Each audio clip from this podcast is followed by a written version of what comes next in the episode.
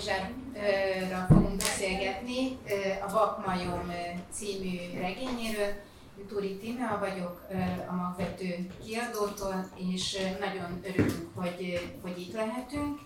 Ennek az rendezvénynek az az alkalma, hogy Boldizsár könyve a legjobb első könyvnek járó Margó díjat nyerte el ősszel, és én ennek a könyvnek a szerkesztője vagyok, innen ismerjük egymást, és ennek ellenére ez nekünk is egy premier, mert annak ellenére, hogy már dolgoztunk és beszélgettünk egymással, nyilvánosan most beszélgettünk először, úgyhogy egy csomó mindent megkérdeztetek így, amit egyébként illetlenség lenne, de nyilvánosan nem az. Annyit előre bocsátanék, hogy, hogy nagyon elfogult vagyok ezzel a könyvvel. Nagyon ö, nagy öröm ö, és ritka öröm az egy szerkesztő mindennapjaiban, amikor, amikor ismeretlenül, hiszen nem ismertük egymást előtte érkezik egy, egy kézirat a, a leveles ládában, ami gyakorlatilag az első mondattal olyan hatást ér hogy az ember fel tudja kapni a fejét, és aztán ezt a hatást ezt végig ki tudja tartani egy, egy kéziratban, tehát igazán nagy, nagy öröm és felismerés volt, volt ezzel a Vakmányok című kézirattal találkozni. Mint minden jó első könyv, ez is egy olyan első könyv, ami nem mondható első könyvnek, önmagában is ö, olvasható, és először azt szeretném megkérdezni, milyen érdekes, hogy ezzel a könyvvel sikerült kikerülnöd az első könyveseknek az egyik nagy csapda, vagy nem csapda helyzetét, mégpedig az önéletrajzisághoz való viszonyt. Ha jól tudom, eddig senki nem kérdezte meg, hogy mi az önéletrajzi eleme ennek a könyvnek. Nem, nem, ez valahogy, valahogy elfelejtették megkérdezni.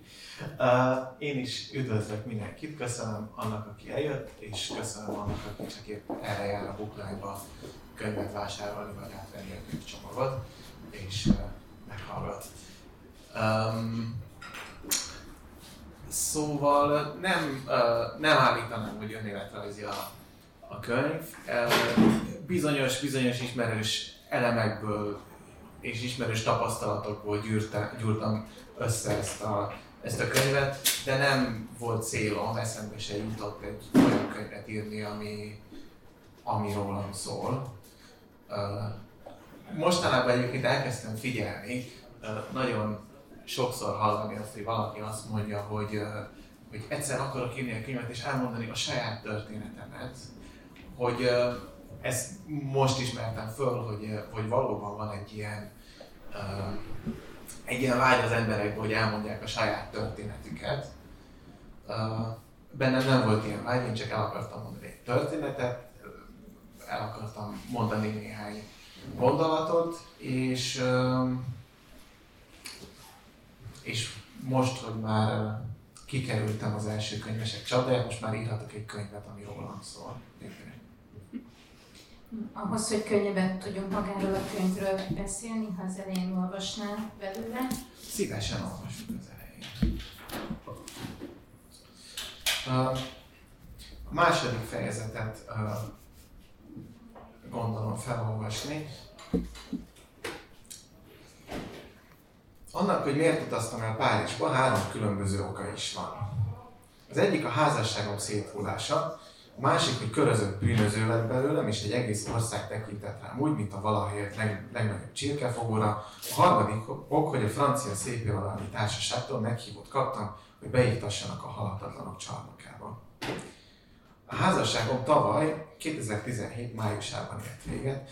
Egyébként a valódi házasságom az tavaly szeptemberben kezdődött. Ennyire nem önéletrajzi. Méghozzá elég dicstelen körülmények között. A feleségem a nász éjszakánk reggelén jelentette be, hogy elhagy. Micsoda kegyetlennél. Valószínűleg én vagyok az egyetlen férfi a történelemben, akinek az esküvői ceremóniája tovább tartott a házasságánál.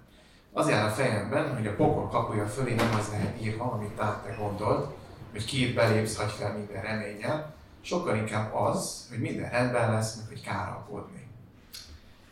Zárójelben hadd meg, hogy ez ez egy félig meddig megtörtént uh, megtörtént eset, ugyanis egyszer valóban találkoztam valakivel a legény búcsúján, a Fótveres Egyház vonalon, a vonaton, aki abban az iskolában járt egy évfolyamon fölöttem, ahová én is, és,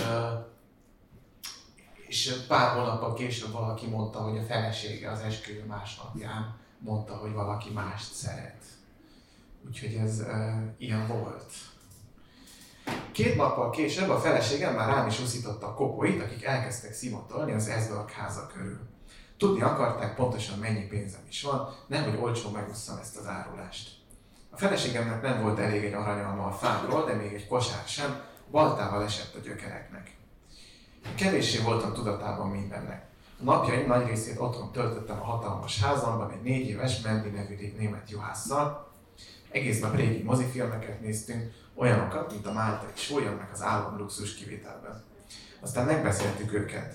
Mendi többnyire átaludta a filmeket, de érdeklődve figyelt rám, mikor beszélgettünk. Csóválta a farkát. Este felé többnyire dicstelenül berúgtam. Ambícióm éppenséggel lett volna, hogy kezdjek magammal valamit, csak itt nem akadt senki, aki bármi jó tippet tudott volna adni.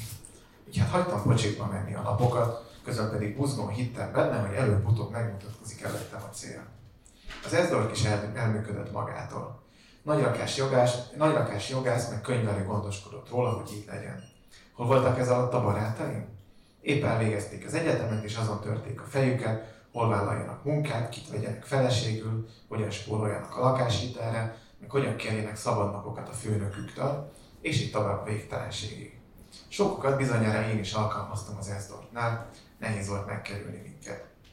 Ami az egyetemet illeti, dezertőr voltam. Soha nem fejeztem be.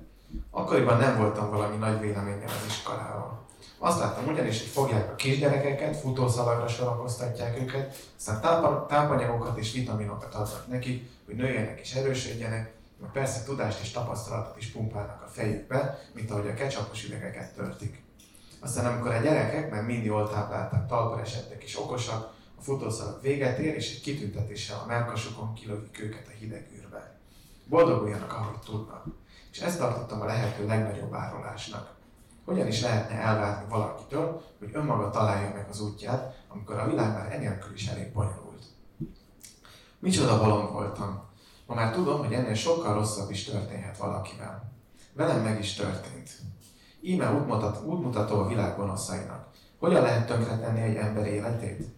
A válasz, adj neki oda egyszerre mindent, amiért küzdhet. Sisyphus voltam, akitől elvették a kövét. Sisyphus az ókori Görögország mitológiai királya, akit azzal büntettek az istenek, hogy örök időkig ugyanazt a sziklát kell felbörgetni egy hegytetőre.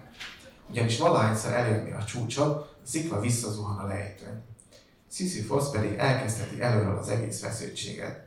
Ma már azt hiszem, sokkal nagyobb büntetés lett volna, amíg sziklát sem adnak neki. Vajon akkor mihez kezdene magával a jó öreg Sisyphus? Alig, hanem a hegylábánál vonatkozna, amíg csak el nem telik az örökké valóság. Egyébként a, a, az ilyen történeteknél egy kicsit még, még Krisztus passiója is eszembe jut erről, hogy ezt soha nem értettem, hogy miért viszi fel a keresztet. Tehát, hogyha valakit a legborzalmasabb halálra ítélnek, ami csak elképzelhető, akkor, hogyha azt mondja, hogy nem, akkor ennél rosszabbat már úgyse tudnak vele csinálni. És ezt se értettem, hogy Sisyphus miért görgeti fel a követ. Tehát megkapta a legborzalmasabb büntetést. Milyen következménye lehet, hogyha azt mondja, hogy nem? Még borzalmasabb büntetést nem tudnak neki adni. De mindegy. Két héttel azután, hogy a feleségem elhagyott, szokás szerint otthon ültem, görgetendő szikla hiány filmeket néztem és piáltam. Volt a hálószobamban egy bakelit lejátszó, hozzá egy meglehetősen nagy lemezgyűjtemény, mindkettő a ház előző tulajdonosái, csak úgy, mint minden más is. Egyetlen szőnyeget se cseréltem le, egyetlen képet sem akasztottam át, úgy bújtam be a házba, mint egy remeterák az üres csigahéba. Aznap este egy recsegő ropogó lemez, recsegő ropogó lemezről Frank Sinatra-t hallgattam. Mikor feltett, feltettem a lemezt, mert lefekvéshez készülöttem. Nagy meleg szellő keringett a szobában, közben Sinatra azt túlvékolta, Hogyha fiatal marad a szívünk, bizony nem tudhatjuk, mikor csöppenünk egy igazi tündérmesébe. Menti türelmesen állt az ágy mellett, arra várt, hogy engedjen bekúszni a takaró alá. egyébként a nővérem kutyája csinálta nagyon sokszor. Odakint az utcán valamiért nem kapcsolódott fel a közvilágítás, amitől úgy éreztem, hogy a világ végképp megfeledkezett rólam. A mennyezeti lámpa közben zümmögött, cicelgett és duruzsolt, és már alig világított. Francba az egész mondtam. Szar az egész. Nyugtalanul aludtam. A lepedőmet zsebkendő méretűre gyűrtem a sok forgolódással. Félkettő felé felébredtem, a hold besütött az ablakon, és világosan kirajzolta a bútorok körvonalait. Az ablak előtt volt egy kis tegnős páncél fésülködő asztal, aminek a tetején valamilyen hófehér, sima tárgy csalogatóan verte vissza a holtsugarakat. Arra biztatott, hogy keljek fel, menjek oda és nézzem meg, amit mutatni akar. Kába kíváncsisággal botorkáltam az ablakhoz. Még reggel kiürítettem a postaládát, és az asztalra dobtam a leveleket, kiderült, hogy azok világítottak úgy. Az egyik levél fényes oldalú képeslap volt, a római katolikus egyház kért rajta anyagi támogatást. Gondolom akarnak venni még egy pár arany gyertyatartót, mondtam Berlinük. Levező, levelező a fényképes feléről sápat nő bábult rám, fátyolós derengésben, karjaiban egy ráncos koravén gyereket fogott. A nő aranytrónuson ült, és közönösen merett előre, mintha már legalább ezer éve tartaná azt a gyereket, és csak arra várna, hogy valaki végre elvegye őt. Akkor aztán ledöhetne végre aludni. Madonna volt az, és Jézus Krisztust fogta. A második levél telefonszámla volt, a harmadik viszont már sokkal érdekesebb. A hír, amit hozott, pont ilyen holtsugaras éjszakába illett. Sejmes tapintású kemény papírra írva tudatták, hogy a francia szépirodalmi társaság két hét múlva ünnepélyesen beégett engem a halhatatlanok csarnokába. Azt is ígérték, hogy ha részt tudok venni a diátalon, küldenek két első osztályú repülőjegyet, és rendelkezésekre bocsátanak egy kétszemélyes lakosztály Párizsban, az öt csillagos Le Régence Hotelben. Nem örültem meg, jó esélye nem is fogok, szóval egy percig sem hittem, hogy a francia szépirodalmi társaság tényleg engem akarnak kitüntetni. Régebben tartottam tőle, hogy apámhoz hasonlóan egy napon az én kezemből is kicsúszik a gyeplő, de aztán megtudtam, hogy kár aggódni, mert az apám nem is az igazi apám. Íme anyám legutolsó anyai gesztusa, egy Kréta szigetén kelt levél 2014 nyárotóján, amelyben tudatta velem a vérszerinti apám kilétét. 23 éves voltam. Havi rendszerességgel jött posta anyámtól, pénzt küldött a kiadásaik fedezésére, néha pedig hosszabb, rövidebb le- leveleket is mellékelt. Soha nem jött semmi fontosról. Az említett levélben is a kilátást részletezte a vári világi tetőteraszáról, csak az utóiratban tett róla említést, hogy a valódi apám nem az, akit eddig annak gondoltam. Vagy hogy nem elfelejtette közölni. Úgy értesült, hogy ez az apám a halálámban. Megadta a címét, azt mondta, keressen fel, ha gondolom. Az igazi apám, mint később kiderült, Magyarország leggazdagabb embere volt, továbbá az Esdorf vállalatbirodalom tulajdonosa, Finkelmann Rudolf. Tőle örököltem meg ezt az ezerfejű szörnyeteget. Tőle, tőle örököltem meg azt a bugyuta gondolatot, hogy minden okkal történik velem. Tőle örököltem azt a villát is, amelyben rám talált az a holdsugaras értesítő a francia szépirodalmi társaságtól. A levelet természetesen nem nekem szánták, hanem a leghíresebb és leg, legkitűnőbb magyar írónak, Pintér Péternek. A pályája elején Finkelman felkarolta és támogatta őt, Pinter Péter pedig valóban ott lakott a villában, amit megírta az első regényét, az volt a cím, hogy Szafaládi. A történet főszereplője egy nő, akinek a teljesen ártalmatlan, szafaládi alakú kutyája megharap egy öregembert a parkban. Az esetnek az öregemberen kívül nincsen szemtanúja, ezért sohasem tudjuk meg pontosan mi történt. A bíróság később úgy dönt, el kell altatni a kutyát. Mielőtt azonban végrehajthatnák az ítéletet, az öregemberről kiderül, hogy fegyőr volt az Auschwitz-i haláltáborban, és 300 ezer ember haláláért felelős. A szafaládi alapú kutya tehát megmenekül, és kitüntetést kap a köztársasági elnöktől, amiért megharapta azt az öregembert. A lényeg, hogy a franciák valamiért úgy gondolták, Pinter Péter még mindig ott lakik a világban. Végül is ennél nagyobb tévedések és különösebb dolgok is megestek már a világban. Köszönöm, hát ebből a részletből is lehet azt hiszem látni, hogy nyilván azzal is sikerült elkerülni, hogy önéletrajzinak tűnjön ez a könyv, mint hogy nem az. De ezért olyan dolgok történnek meg ezzel a főszereplővel, amely történések azért kevéssé reálisak. Tehát ezzel a fiúval gyakorlatilag minden jó és minden rossz megtörténhet, ami, ami, ami lehetséges. Annyit tudunk róla, hogy 91-ben született, a nevét nem tudjuk. Két, két főszálon játszódik a regény, igazából ez a fejezet a kettőnek a meccéspontjánál. Egyrészt ugye van egy saját története ennek a fiúnak, az, hogy mennyire a saját története, ez is kérdés, hiszen kiderül, hogy az igazi apja nem az igazi apja, az apja, aki felneveli egy mondjuk egy bolondos figura, a vér szerinti apáról kiderül, hogy hatalmas vagyont örökít a főhős fiúra, és ez a vagyon, ez a szerencse, ez ugyanannyi átokkal is fog járni, mint jóval. És van egy másik történet, amiben, ami még kevésbé a sajátja ennek a fiúnak, hogy elmegy ugye a francia diátadóra, de egy nagyon furcsa ember kísérletbe keveredik a francia hotelben, amit tényleg a Vesztegzára, a Grand Hotelben juttathatja eszünkbe rejtőjelentől akár. Tehát voltak éppen ennek a fiúnak két története is van, de egyik sem az övé, és amit igazából szeretnék megkérdezni, hogy noha nyilván nem gondoljuk azt rólad, hogy, hogy milliárdos voltál, és a Forbes-on szerepeltél. Sajnos nem.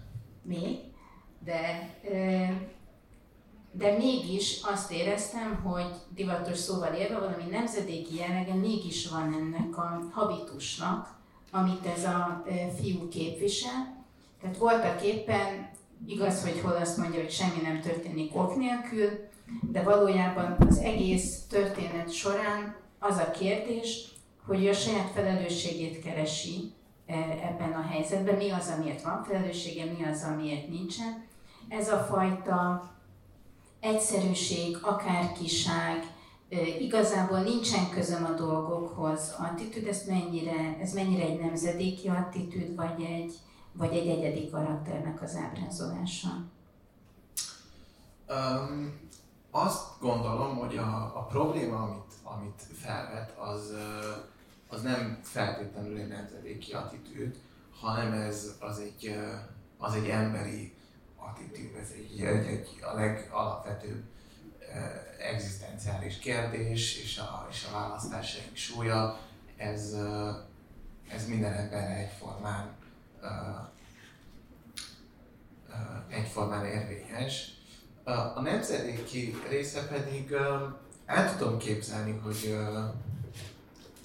hogy applikálható, vagy így is olvasható. Nekem nem volt ilyen, nem volt ilyen szándékom, hogy, hogy egy nemzedékről beszéljek, mert soha nem is érezném magam kényelmesen azzal, hogy egy egész nemzedékről beszélek, mert ki tud egy egész nemzedékről beszélni, saját magamról tudok esetleg beszélni, hogy arról, hogy én hogy látom a dolgokat, de mások nevében nem. Ugyanakkor való igaz az alapján, amit, uh, amit sokan felhívták erre a figyelmet, hogy ez, egy, hogy ez egy létező jelenség, vagy talán mostanában egy halmozottabban előforduló jelenség, hogy, hogy sokkal több lehetősége van az embereknek, az, hogy mikor kezdi el egy fiatal az életét, ez, ez nagyon kidolódott, és,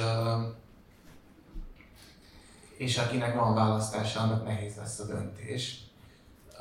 Most már lehet szabadon utazni, bárki bárhová elmehet, lehet pénzkölcsönt felvenni, és, és diákhitelt, és lehet mindenféle tanulni, és, és sokkal kevésbé kötöttebb az a pálya, amin az emberek mozoghatnak, és és ilyen formán valóban sokkal nagyobb az avar abban, hogy, hogy mit kezd valaki az életével. A, miért nekem még izgalmas volt ez a könyv, az az, hogy azt éreztem, hogy van egy, van egy kérdés, mondjuk így, ami a kortárs magyar irodalomban is fontos kérdés, és sok könyv reagál rá. Ez pedig az, hogy mennyiben vagyunk a saját életünkben a folytatásai, mondjuk az előző nemzedékeknek a történeteinek, és úgy éreztem, hogy, hogy ez a könyv, miközben egy, egy humoros kalandregényként is olvasható, valójában a háttérben ennél komolyabban is viszonyul ehhez a kérdéshez. Tehát ha azt kérdezzük, hogy mi a viszonyunk a szüleinknek a történetéhez, vagy van-e hozzá felelősségünk, akkor van egy olyan válasz, mondjuk egy uralkodó tendencia az irodalomban, hogy, hogy igenis van hozzá közünk, akkor is van hozzá közünk, hogyha nem tudunk ezekről a történetekről. Mondjuk ezt mondja a Krusovszki Dénesnek a regénye és a többségkon játszódó történetével, meg ezt ismerjük, igazából ennek a történelmi felelősségnek a, a nehézségét és terhét. Van egy könnyedebb válasz nagyon sok könyvben, hogy igazából nincsen közünk, és igazából ö, igazából ez csak egy teher, amit a történelem ö, ránk tesz. És az a nagyon érdekes olvasata van számomra a vakmajomnak, hogy igazából ez a fiú, mintha azt mondaná, vagy oda jut el a könyv végén, hogy lehet, hogy nekem az apáimnak a történetéhez nincs közöm, sem a vérszerintihez, sem a nevelőhöz és ezokhoz a hibákhoz és erényekhez, amiket ők csináltak. De a fiú igazából oda jut el a könyv végén, hogy ez nem jelenti azt, hogy a saját élettörténetéhez és a saját módjához ne lenne felelőssége. Ebből a szempontból neked milyen viszonyod ehhez a, ehhez a fiúhoz? Tehát együtt éreztél vele, kritikus voltál vele, írás közben bekiabáltál a pálya széléről, hogy, hogy lehetsz ilyen hülye, vagy sem? Uh, én, én együtt én szimpatizáltam ezzel a, ezzel a fiúval, uh, de hogyha egy kicsit uh, mondjuk ilyen társadalmi vagy történelmi kontextusba akarjuk helyezni ezt a kérdést, akkor afelé is el szerettem volna menni, hogyha most egy nagyon sark, sarkos állítást fogok tenni, de ha megnézzük, akkor a magyar irodalomban, a magyar könyveknek alapvetően van egy nagyon erős tendenciája a, a kommunizmusban játszódó történetek felé, vagy a szürke posztkommunizmusban játszódó történetek felé, illetve, illetve van a rendszerváltós könyv típus. És, és úgy látom, hogy ezt nagyon a fölöttem lévő generációnak ezt a dolgot egyrészt nagyon nehéz elengedni, ezt természetesen fontosnak tartják, hogy ezzel foglalkozzanak. Ugyanakkor én már egy olyan generációt tartozom, aki nem élt a kommunizmusban, és, és arra gondoltam, hogy esetleg ez a generáció olvasna valami, szívesen olvasna valami olyat, ami nem a kommunizmusról szól. Vagy nem, nem arról szól, hogy milyen régóta rosszul érezzük magunkat, mint ahogy a, a himnuszban is van, hogy a bal sors már régóta tép minket, de valójában engem nem tép a bal sors, én nagyon jól érzem magam, nekem sok lehetőségem van, és, és maga ez a cselekmény egy kicsit, hogyha, hogyha társadalmi kontextusba akarom helyezni, akkor azt is jelezni akartam vele, hogy, hogy el lehet távolodni a múlttól, de anélkül, hogy ezzel hogy ezzel tiszteletlenek lennénk a múlt felé, vagy, vagy, vagy meg nem történni próbálnánk tenni, hanem, hanem ez egyfajta bátorítás akart lenni, hogy most már, most már el lehet kezdeni a saját történetünket, vagy a, saját kezünkbe venni,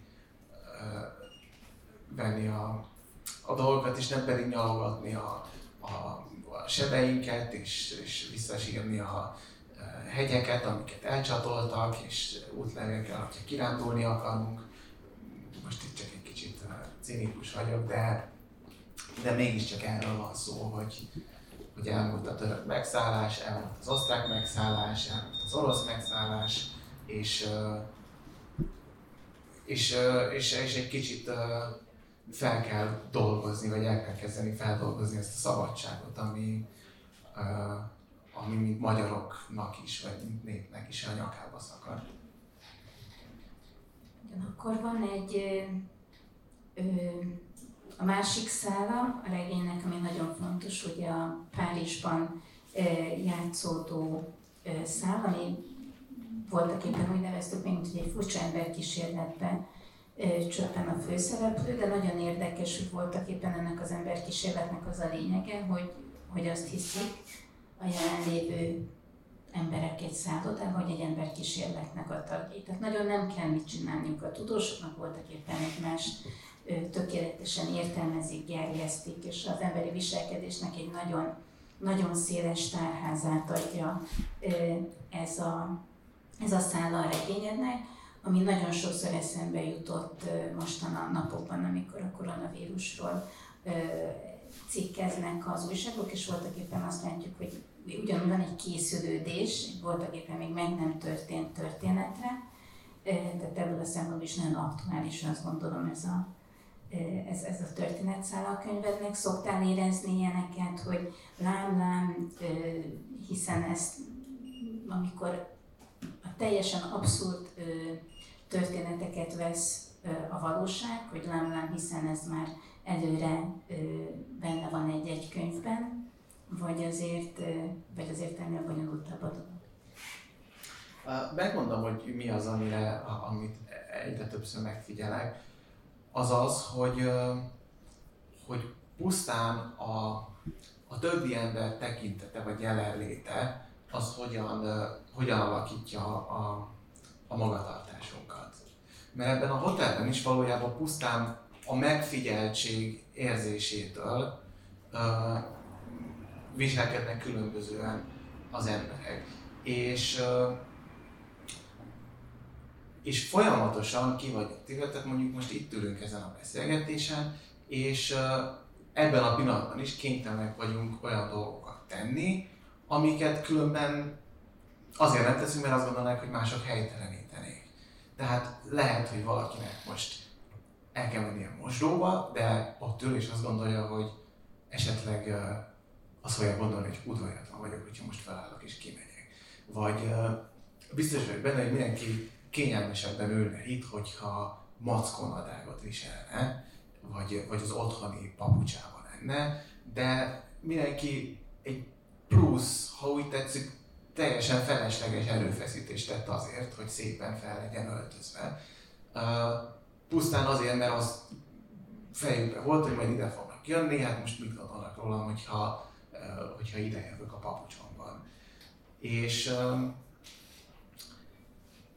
és ugyanígy, hogyha meghívnak valahová, vagy nem tudom, egy házi buliba, és azt gondolom, hogy de illene elmennem, hogy, hogy egyszer rengeteg olyan dolgot teszünk meg, amiket különben, különben nem tennénk meg, pusztán azért, mert, mert folyamatosan magunkon érezzük a, a társadalom tekintetét. És lehet, hogy kicsit eltértem a kérdéstől.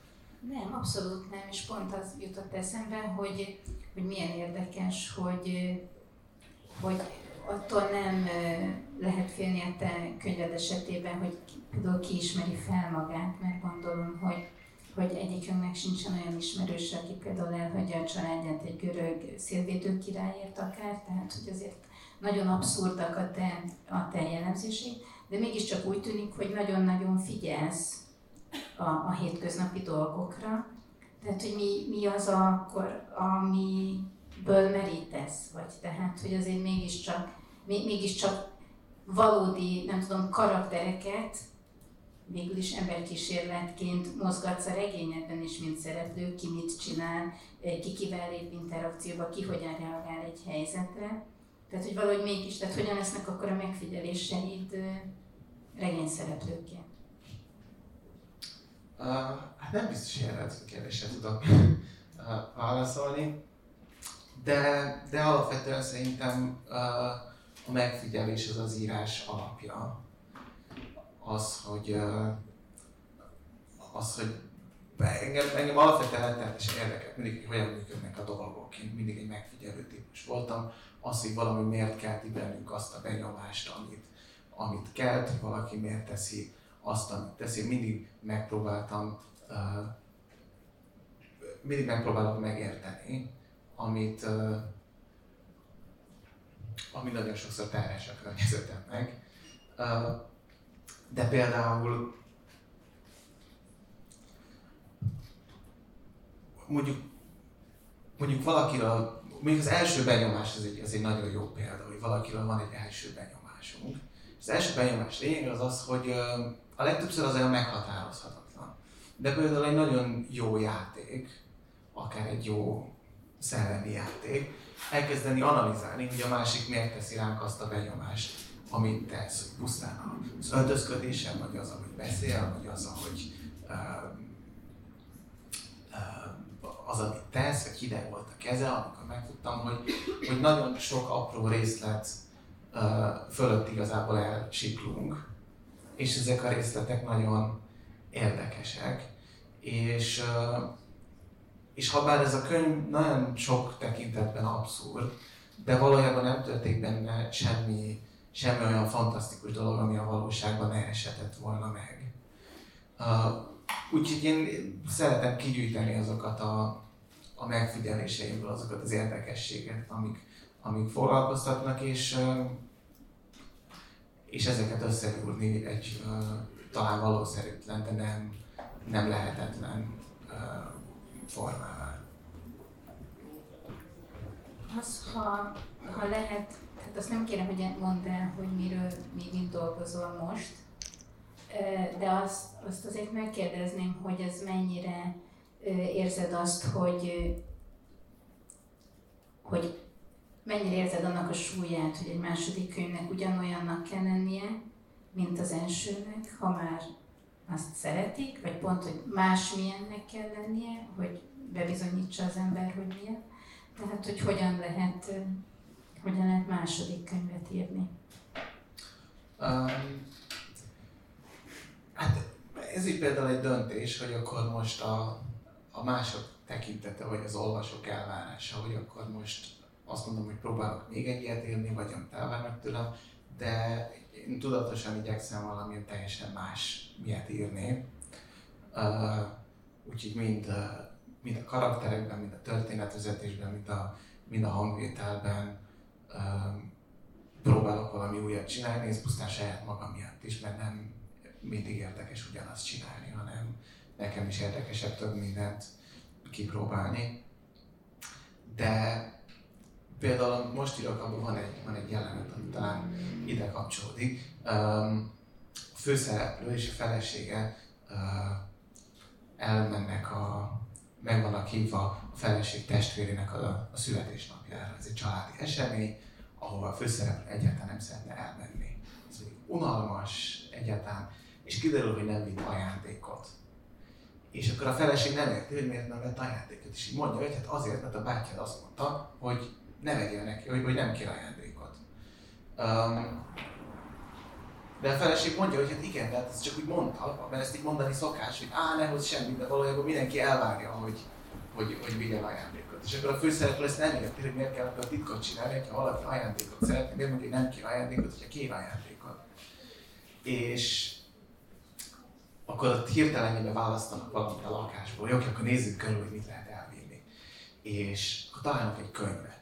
Mondja a feleség, hogy ez vitte, ez jó akkor mondja, hogy a testvére nem szeret olvasni, ezt nem, nem fog örülni neki. És akkor a feleség mondja, hogy de nem is kell, hogy örüljön neki, a lényeg csak az, hogy vigyél valamit. És itt a főszereplő már végképp nem érti, hogy akkor most mi értelme valami olyan ajándékot vinni, aminek tudom, hogy nem fog örülni, eleve amikor azt kérte, hogy nem is kér ajándékot, de közben arra gondolt, hogy kér ajándékot, hogy akkor nem kéne valami olyat vinni, aminek örül, hogyha már erőfeszítést teszünk. És a feleség pedig mondja, hogy nem, csak, csak legyen nálad valami nem egy üres kézzel. És, és itt is van azok a, tulajdonképpen azok a ki, ki nem mondott és kimondott társadalmi szabályok, amik mentén próbáljuk rendezni az életünket. Itt is ez, ez a dolog érdekelt, hogy akkor most, hogy akkor most pontosan udvariatlanság azt mondani valakinek, hogy gyere a születésnapomra és hozza ajándékot, hogyha szeretnék ajándékot kapni, és így igen, ilyet nem mondtunk. Ugyanakkor elvárjuk a másiktól, hogy, hogy viselkedjen úgy, ahogy, ahogy az megszokott. És, uh, és nem tudom, hogy ez mennyire volt világos, amit, uh, amit próbáltam elmondani. De alapvetően ez a folyamatos konfliktus, ami a között van, hogy úgy szervezzük az életünket, ahogy mások szeretnék, és úgy, ahogy mi jónak látjuk. Vagy úgy, ahogy gondoljuk, hogy mások szeretnék, de ez, ez sokszor, sokszor félreértjük az elvárásokat. Mert a társadalom az rengeteg kimondatlan szabály és, és forma és udvariasság mentén zajlik, amik, amik pont azért nehezen betartatók sokszor, mert, mert ezek nincsenek leírva, hanem uh, nem, lehet, hogy teljesen elvesztettem a közönséget. Hát azon gondolkoztam, hogy ezek a szabályok ö, általi meghatározottság, az mondjuk a vakmajomnak a, a szereplőinek az életében úgy, ö, úgy jelennek meg, hogy igazából senki sem az, akinek gondolják, mindenki másnak mutatja magát, vagy mást hisznek róla, mint ami, és, és végül is a főszereplő is, mint hogyha egy ilyen impostor szindrómában szenvedne, ami kevéssé van felfedezve, mert igazából, ha jól értem, ennek a főszereplőnek az a, az álláspontja, hogy őt mindenki hagyja békén, csak, csak hogy nem lehet ezt csinálni, mert hogy, mert hogy erre utal a, a Vakmajom cím is, hogy nem lehet behunni a szemünket, mert akkor plafonig ér a kaki. Ezt most nem szó szerint idéztem, hanem e, tartalom szerint. Tehát, hogy ez az, ez az impostor szindróma, vagy ez, a, vagy ez a színjátszás, ez kicsit így az irodalommal is kapcsolatban van, ugye a szafarádi regénynek is a, az elhangzásából ezt lehet érteni, de azt mégis szeretném megkérdezni, hogy te például a saját, nem tudom, íróságoddal így oké okay vagy, vagy impostor szindróma az néha megkísért. Ugye én azt érzem, hogy a, hogy a, a te, tehát a vakmajom olvasása esetén is felmerül néha a kritikában az, hogy ez most zsáner irodalom, vagy szép irodalom, milyen irodalom igazából. Tehát ez a Hogy én vagy látom a saját pozíciómat? Um, nincs impostor szindrómát. Nincs, nincs impostor szindrómát. Igazából ezt, ezt a könyvet én kizárólag azért írtam, mert, mert volt kedvem hozzá, vagy a, a, a hiú ambíció túl, hogy írjak egy könyvet, nem, nem vezérelt más. Úgyhogy én soha nem is gondolkodtam azon, hogy ez egyenek milyen lesz a fogadtatása, nem jöttem, hogy jó, de nem, nem volt különösebb aspirációm semmilyen címkére vagy zsánerre. Um, csináltam valami olyat, amit, amit azt gondoltam, hogy én is szívesen olvasnám, hogyha más írta volna, és továbbra is olyat próbálok írni. Uh, és nem az, hogy hová lógok bele, melyik fiókba, ezt majd, ezt majd mások eldöntik, akinek van uh, kedve és ideje ezzel foglalkozni. Én azt sem tudom egyébként, hogy uh, hogy gondoljak el magamra íróként, mert, mert most mindenki író, aki írt egy könyvet? Nem, tudunk olyanokat, akik írtak könyvet, de nem, nem írók. De olyat is tudunk, aki nem írt könyvet és író, szóval tudunk olyat, aki az írásból él, de nem író, de tudunk olyat is, aki nem tud megélni az írásból és író. Szóval én, én, én nem, nem tudom. Köszönöm szépen. Én annyit mondanék olvasóoldalról, hogy abszolút szerintem ez sikerült olyat írni, amit olvasóként is öröm olvasni. Úgyhogy mindenkit arra bíztatnék, hogy aki még nem olvasta, az olvassa el ezt a könyvet, és úgy tudom, hogy most 20% kedvezményen itt meg is lehet vásárolni, és hogyha dedikáltatni szeretnének, szeretnétek, akkor gondolom boldizás sem fog. Nagyon tollat fogok kérni valakit. Nagyon köszönöm, hogy itt voltatok. Esetleg, ha bárkinek van kérdése, akkor az ne tartsa magába, vagy később oda jöhet hozzám négy szem közt is, hát tudok válaszolni. Köszönjük szépen! Köszönjük a figyelmet!